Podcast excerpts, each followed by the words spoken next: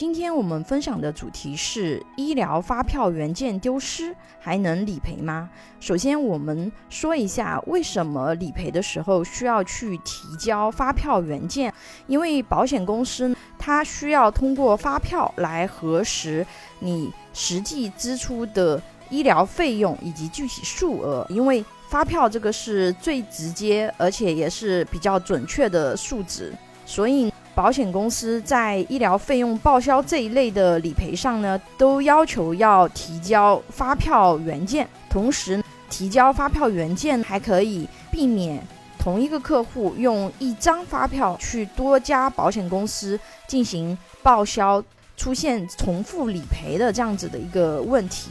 因为保险它是有一个损失补偿原则的，比如说医疗费用这种。报销它是不能够超过你的实际支出的。其实逻辑就是说，你不能通过这个医疗费用进行赚钱。这里有一个点，大家要注意一下啊。我说的是医疗费用报销啊，也就是说医疗险这个范围，或者是意外医疗的这个范围，就是属于报销性质的保险的这个范围。它是不能够超出的，比如说有的人他是有重疾险之类的这样子赔付型的险种，赔付型的险种你只要符合它的理赔条件，它是可以重复理赔的。比如说有的人他买了重疾险，不同的保险公司买了两百万，一家五十万，那他确诊癌症。那么四家保险公司都要赔他五十万，要赔他两百万，因为它两个险种的逻辑是不一样的。给付型的保险它是没有不能超出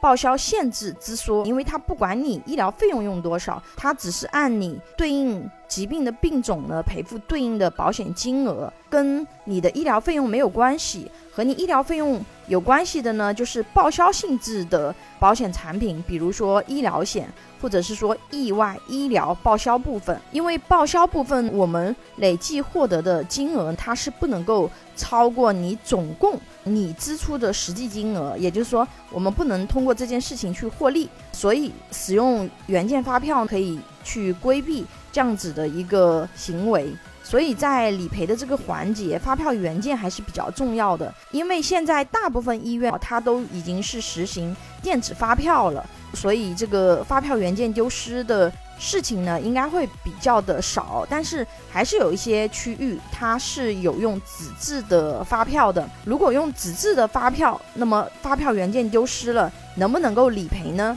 按照理赔的要求的话呢，是需要提交的。但如果你真的丢失了，可以跟理赔专员进行沟通和协商，比如去医院复印发票存根联，或者到医院财务处出具医疗费用支出的证明，再配上医疗费用明细或者是医保报销明细，这些资料足以证明你实际支出的医疗费用的数额。一般来说，你提交了这些资料，理赔专员是不会再为难你的。当然，前提是你如果丢失了，你先跟理赔专员去沟通，看一下对方可以通过一些什么其他的资料去进行补充提交。我刚刚说的都是一些常规的一些补充措施。大部分的保险公司，如果是有其他的补充资料，也还是。可以去进行沟通协商理赔的，所以如果你的发票原件丢失了，也不要去放弃理赔，